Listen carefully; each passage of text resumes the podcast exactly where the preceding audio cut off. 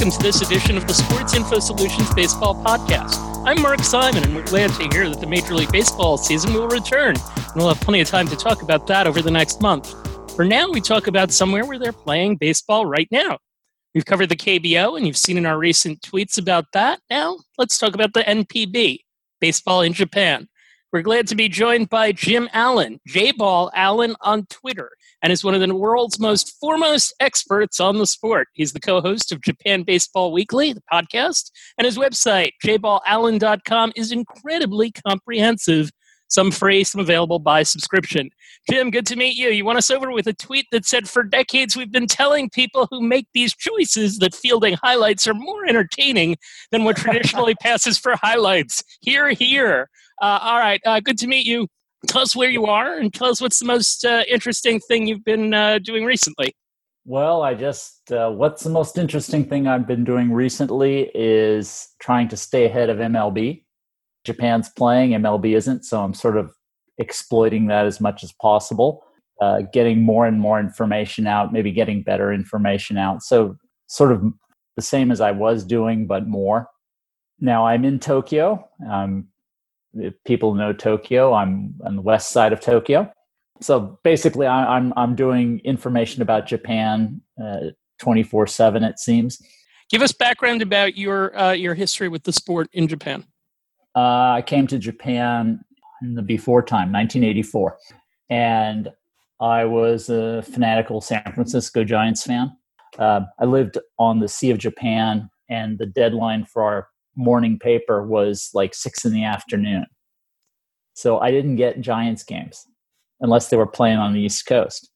So I turned to reading Japanese uh, sports papers to get the line scores, the, the, you know the late night line scores from the West Coast, and I instead of the line scores, I started looking at the Japanese information.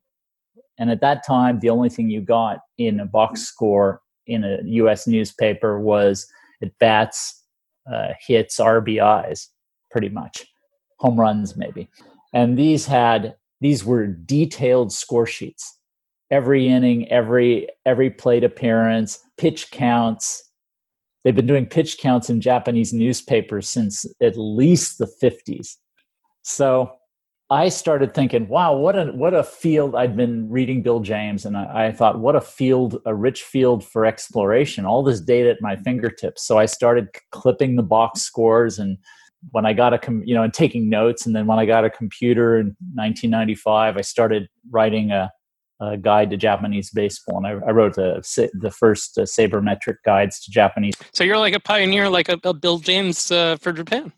Ah, uh, I don't want to. people, people have said that. I don't want to go there. okay, all right. So MLB just went through a lot, and when we were taping this, we're just a couple of hours uh, post them announcing 60 game season. The NPB is going to play double that. Season's just underway. What was the process for Japan just to get to this point? Uh, the process was they shut the game down in Japan a couple of weeks earlier than they did. They they shut it down on February be, before the weekend of February 29th, March 1st. They didn't shut it down, but they stopped playing before fans. And they, they've completed most of the, the, the preseason and then they delayed the start of the season, but then they had practice games they were hoping to start in April. But short, to, to keep it short, they basically have been following what the government said about what's possible. When the government was still talking about holding the Olympics in July. They were talking about having opening day in April. As soon as the government drop kicked the Olympics into 2021, the opening day got became vague. We had a state of emergency. The state of emergency has passed. We're definitely, unlike the United States, we're definitely over the first wave. Uh, infections in Japan are now down to um, about 30 or 40 a day. They were at one point up to about 300 a day in uh, May and late April, I think. Basically, they've been following the government guidelines and they worked very closely with the Pro Soccer J League and uh, some epidemiologists to, do, to make plans for how and when they could come back when the government said it's okay. And so now the government has said, go ahead. And they're holding games without fans, limited media, I mean, really limited media access. Nobody on the field, nobody in the dugouts, never anybody in the clubhouse. One reporter per team per outlet. If you want to talk to players, you have to go through the teams. There's no, none of that lazy, my usual MO, go to the ballpark and see who I can catch today stuff so it's a great handicap for lazy people, lazy, disorganized people such as myself. What are the What are the top one or two stories heading into this season? I guess the the big one is when are they going to have fans in the stands? That's one, and the other one is are any players going to be infected? All right. What about what about uh, on the field, like statistical playing? Uh, okay, those sorts of stories. Well, I have to say that the the COVID nineteen kind of pushes. Yeah, it overwhelms. I get it. It does. It does. It makes it sort of casts a large shadow over the game. I mean, sure. people are are love to watch the game, but statistically, well, I have to say, or again, I'm I'm so obsessed with the COVID nineteen. Well, there's no like Astros cheating scandal kind of scenario or anything no, like no, right now one of the issues I mean relate related to the the the SoftBank Hawks are without uh, two of their best players. Mm-hmm. Uh, they're the they've won 5 of the last 6 Japan series, but two of their players went back to Cuba to prepare for WBC qualifying which now doesn't which was canceled and then they yep. couldn't leave Cuba then the season was canceled and they stayed in Cuba and now they can't leave Cuba and they couldn't come to they, they probably could get a waiver to get into Japan because like the United States I understand it's easy to get tested if you're a professional athlete but it's mm-hmm. very hard to get tested if you're not in Japan. So I, I would think they could get a waiver uh, to enter the country, but as, as far as I, under, I understand, they can't leave Havana until the middle of July. I was looking at, at box scores of some of the early games. One thing I noticed pitchers are throwing like 120, 130 pitches in their first starts of the year. That's quite a surprise, uh, especially when uh, the the SoftBank Hawks manager said the other day that he expected to use a lot of second starters. You know, he expected his starting pitchers to go maybe four innings, five innings, and bring in another guy, bring in a long reliever, the way they do in the WBC. And we haven't seen that. We've seen guys. We've had one one complete game. We had one complete game. We have guys throwing. I, I, I, I haven't looked, but it's probably in the area of 110, 115 pitches, which is about normal. So all that there was a big theme before the reopening that we want players to get more rest because of the stress, you know, to keep them fit so they will they will be less susceptible to infection. For that reason, they expanded the rosters from 29. Uh, let me explain the Japanese rosters briefly. Uh, typical season 25 guys on the bench on the field 25 guys can suit for the game but 29 are eligible to be named for that roster they're active but they're not active for the game okay right. so that's the active roster well this year those numbers are 26 and 31 to give players more rest. So we're seeing more guys who probably wouldn't be on the first team. We're seeing a lot of guys. I'm seeing a lot of guys I've I've never seen before. But here's the thing: they talked about the pitchers, uh, the starting pitchers not going, and I haven't noticed that yet. I think everybody, most of the managers, I can't say with certainty, but most of the managers are happy to let the starters go uh, seven, eight innings if they can. I'd be surprised if anyone other than like a Justin Verlander does that first time around uh, here. Um, I, I, noticed I was going through the the major league players that are over in Japan. Mm-hmm. Gerardo Parra, Justin Bour, uh, Alcides Escobar, Leonis Martin, mm-hmm. uh, Adam Jones, Matt Moore. Uh, was there anyone that jumps out to you among those guys uh, in terms of expectations uh, that that the Japanese uh, fans have for them? Well, well, obviously Adam Jones. Yep. Huge expectations on him. I mean, uh, he didn't he didn't do anything in the spring. He didn't do anything in the practice games. And one of the listeners to the Japan Baseball Weekly podcast asked if some of the Orix fans had a right to be worried about it. After a couple of games. Well, probably yeah, half dozen games. Yep. Between March and and May. Okay, so the so the expectations are huge for him, but for I guess uh, Parra, the mm-hmm. expectations mm-hmm. were large. The expectations are always large whenever the Giants bring in a former major leaguer. Uh, Justin Bour, the uh, speaking of expectations, the the Hanshin one of the Hanshin Tigers executives said he was the second coming of Randy Bass, and you may not know Randy Bass. No, I do. You do? He was a yeah, absolutely.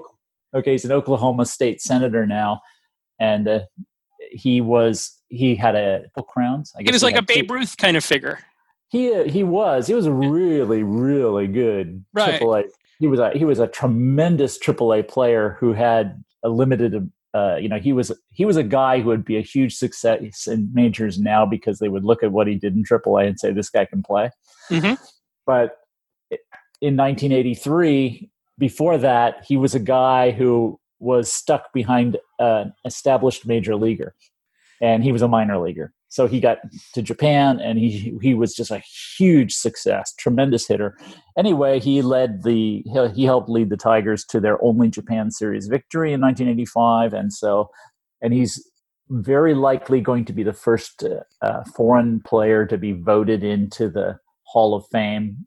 I, I guess while before before he's 70. well, yeah, so just Justin Bour makes sense though as a comp because he's got he's got a big swing. He's someone that kind of has like a hulky look to him that looks like he could hit forty to fifty home runs in a season.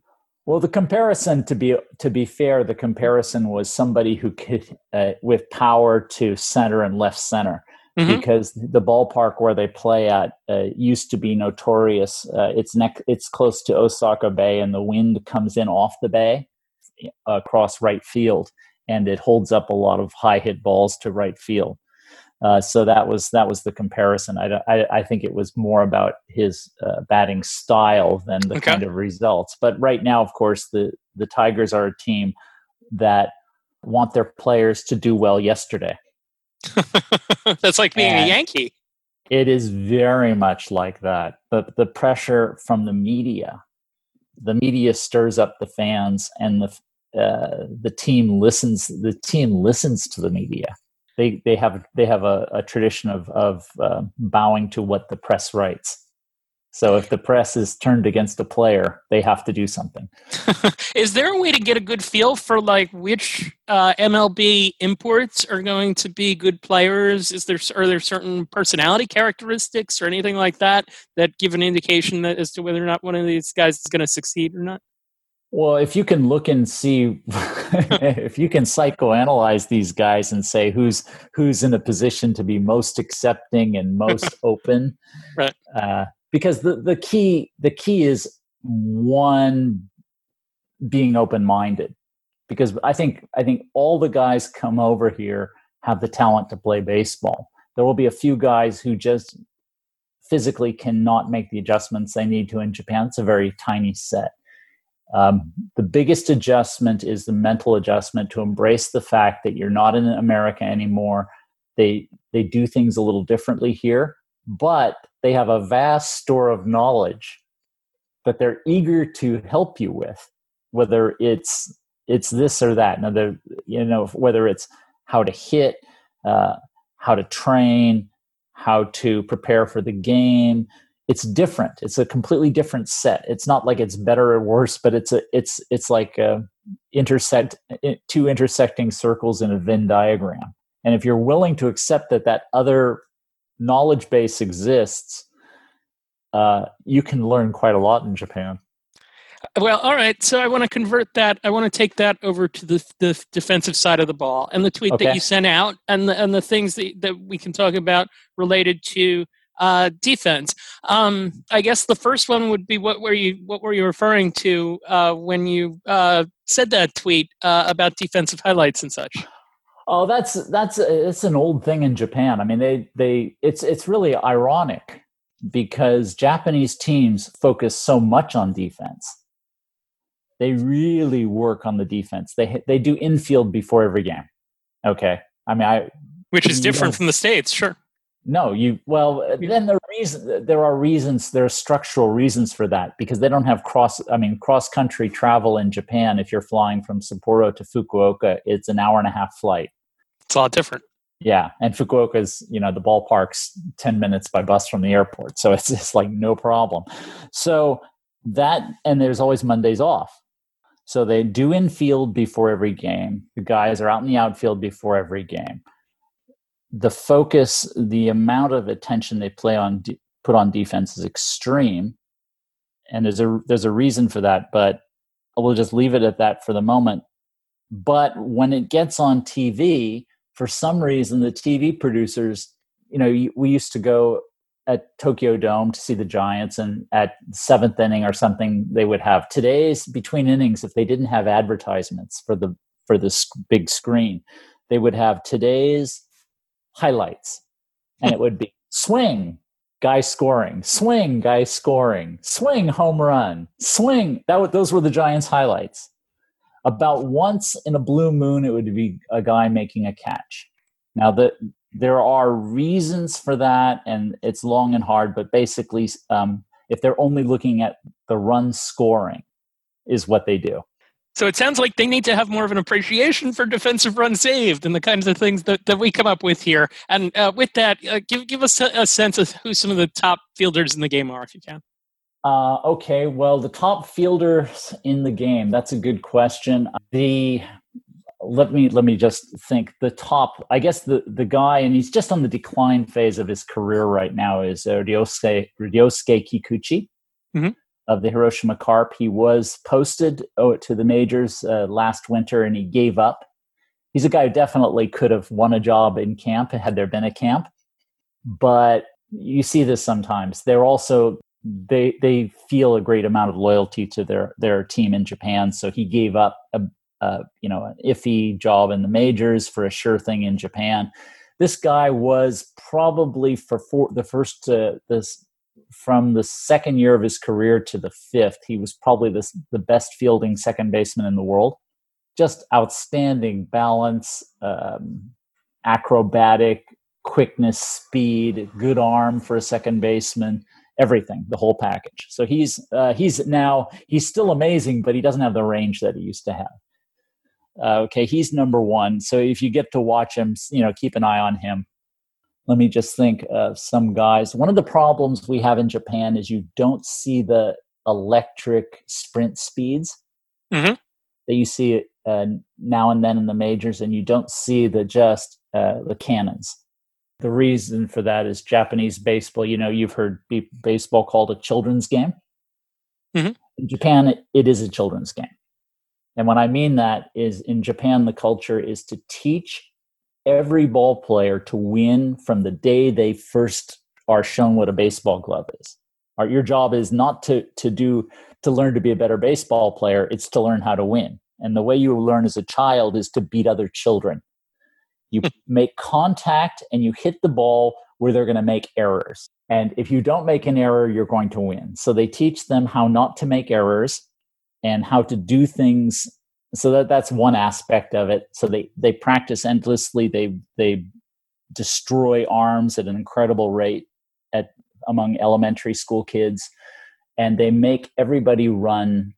The fields are limited so they make everybody run couple of kil- k's a couple of kilometers every day almost and year round baseball's year round it's like travel ball from elementary school on. So these kids don't get to rest and they burn out arms and legs and they don't develop. And so the the fast guys are mid, like middle distance runners who can sprint a little bit. And the guys who can really throw are guys who were lucky enough to escape probably weren't pitchers. They didn't have strong arms when they were in elementary school, so they survived that meat grinder. So we we miss the guys who are really talented when they're elementary school because most of those are wiped. Most of those kids are wiped out and their baseball careers are ruined before they're 15 years old let me ask you about a specific player. So we we track defensive runs save for Japanese players, and okay. uh, one wow. guy that's come up very high for us uh, each of the last two years is Sosuke Genda. Yep. Uh, and I was wondering if you could just tell us a little bit more about him. Uh, Sosuke Genda came up, and uh, he came out of uh, he was not out of high school; he was out of college or corporate league ball. and as a rookie, just amazing. His uh, first manager was a former Golden Glove infielder, and he just let they were very tough on him. You know, they saw what they had. This guy has, you know, he has. Uh, I'll I'll say he's got seventy speed, quickness, hands, you name it. He's one of the few guys who, uh, the few Japanese who learned to uh, backhand the ball because as I said in in school they're they're taught not to make errors and so the infielders are taught to get in front of the ball. So a shortstop going to his right to a ball in the hole will try to get in front of that ball. And as a result, then he'll make a stab at it at the last second and it's too late. So they don't, uh, a lot of the guys learn, but they don't, you know, they, they're, they're not good at it, learning it uh, in their 20s. So he is a guy who is good at that. Uh, the best players in Japan are those guys who are willing to break out of that mold that they were taught in elementary school. So he's uh, the great speed, the great hands. One of the things you'll see on defense here in Japan is that because of the prac, because of the endless practice, the guys, if the guy's smart, if the guy's sharp, he knows where everything's going on. He knows where to throw the ball because they practice it endlessly. so you you never you very rarely see those kind of you know bonehead plays yeah now and then i mean I'm, japan's not immune to human errors but that kind of thing the root the the basic you know in this situation you throw the ball here those guys know it in their sleep are there any catchers that are particularly good at something that's become big uh, here stealing strikes that's a good question because we don't see that data here well, I can tell you that by our data, one thing that we've noticed is I think it's Ryutaro Umeno uh, yep. has good pitch framing numbers. That his uh, the strikeouts to walks with him catching. He's good. Well, he's. Okay. Uh, I don't know. You're. Uh, I don't know that you're wrong. that's a good. That's a good way to put it. Well, um, that's the only way I can put it because yeah. I don't see enough Tigers games that I could right. watch. But I do know he's a very, very smart guy from the way he plays. He seems to pick up everything. He runs the bases exceptionally well. He has a great approach at the plate. He has technically, in terms of his catching and throwing out runners, his footwork, his agility, he's just at the top of the game. So he, I wouldn't be surprised if he was good at that as well.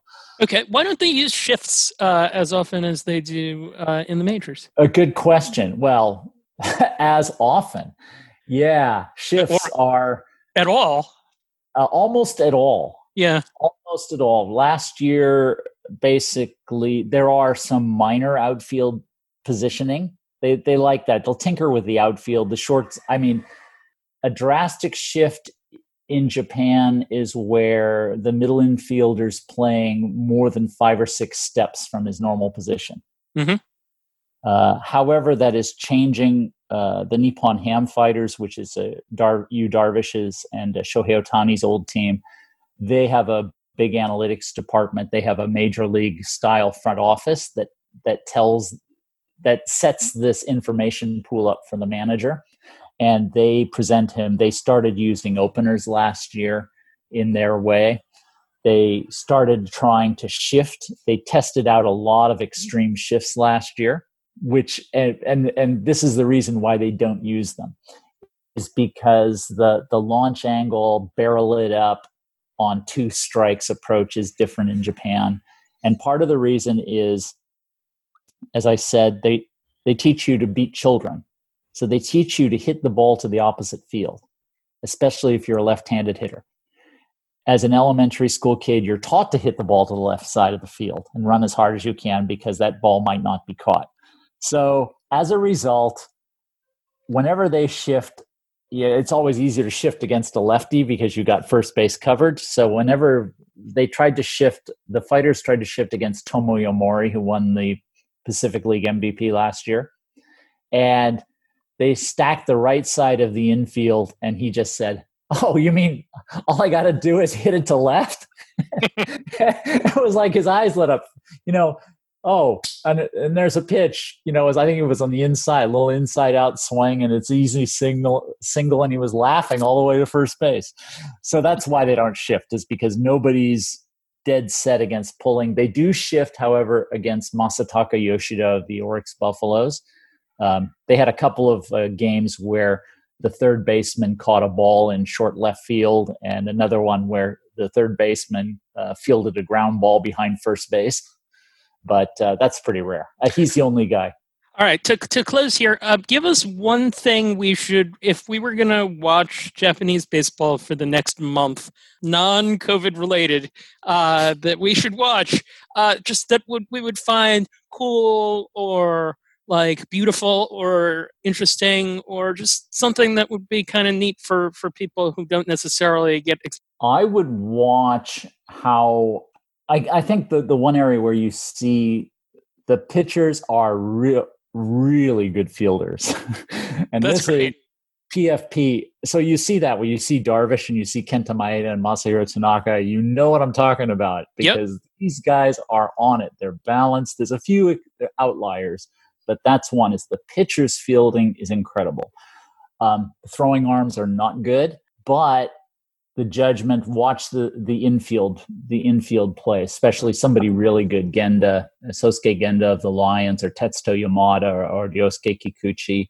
Uh, these guys can really pick it. There's a guy with Rakuten I saw the other day, and I don't watch him a lot, but uh, Gen, uh, Ginji, he's called. His full name's Ginji Akaminai, first baseman, but he, he can play anywhere. And he's just a, a remarkable athlete. So you see a lot of um, one of the things for inexplicable reason, some managers like to have really, really good gloves who aren't hitters at first base. I, I haven't figured that one out yet, but Yeah, you wouldn't have that here. no, but there's a couple of guys. I don't, I don't want to say they're not hitters, but they're borderline hitters. Right. But I'm just trying to think of yeah, the catching. Uh, Dan Evans, who was a long time, um, he was international, most recently international scout for the Toronto Blue Jays, said essentially that any first team regular catcher in MLB in the NPB would almost automatically be the best defensive catcher on his team in MLB Wow. because of the work they put in. All right, so pitchers and catchers and infielders in particular, something to Yeah, watch. yeah, they they watching. spend an and that goes down to endless amount of time blocking balls and blocking balls in pregame practice. That's pretty much what catchers do is block balls in the pregame. Wow. All right. Very cool. Um, Jim Allen, uh, uh, thank you very much for taking the time to join us. It's J Ball Allen on Twitter, J B A L L A L L E N on Twitter, uh, and his website as well. All right. Uh, thanks for joining us. Uh, enjoy the season. We will certainly uh, be following from afar. Sports Info Solutions is excited to announce its Football Analytics Challenge. Contestants will use Sports Info Solutions data to determine which defensive line position is the most valuable and how does the value change based on factors like in game situation. Registration is now open and submissions are due for preliminary judging by Sunday, July 19th. Three finalists will be chosen to present their work live to a panel of judges, including Matt Manocherian, Aaron Schatz, and John Park from the Indianapolis Colts front office. In addition to some great exposure within the industry, winner will receive a free one-year subscription to the SIS Data Hub Pro. And the best part, all proceeds from the event will go to the United Negro College Fund. A minimum $1 donation is required for entry, but we encourage any of our listeners to donate to this worthy cause. For more information and to register today, check out the pinned tweet on the Sports Info Solutions Twitter account. That's at sportsinfo underscore SIS.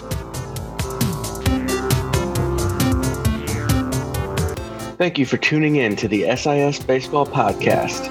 If you like the show, please rate and review us on iTunes. If you have any questions, email the show at mark at sportsinfosolutions.com or tweet us at sportsinfo underscore SIS.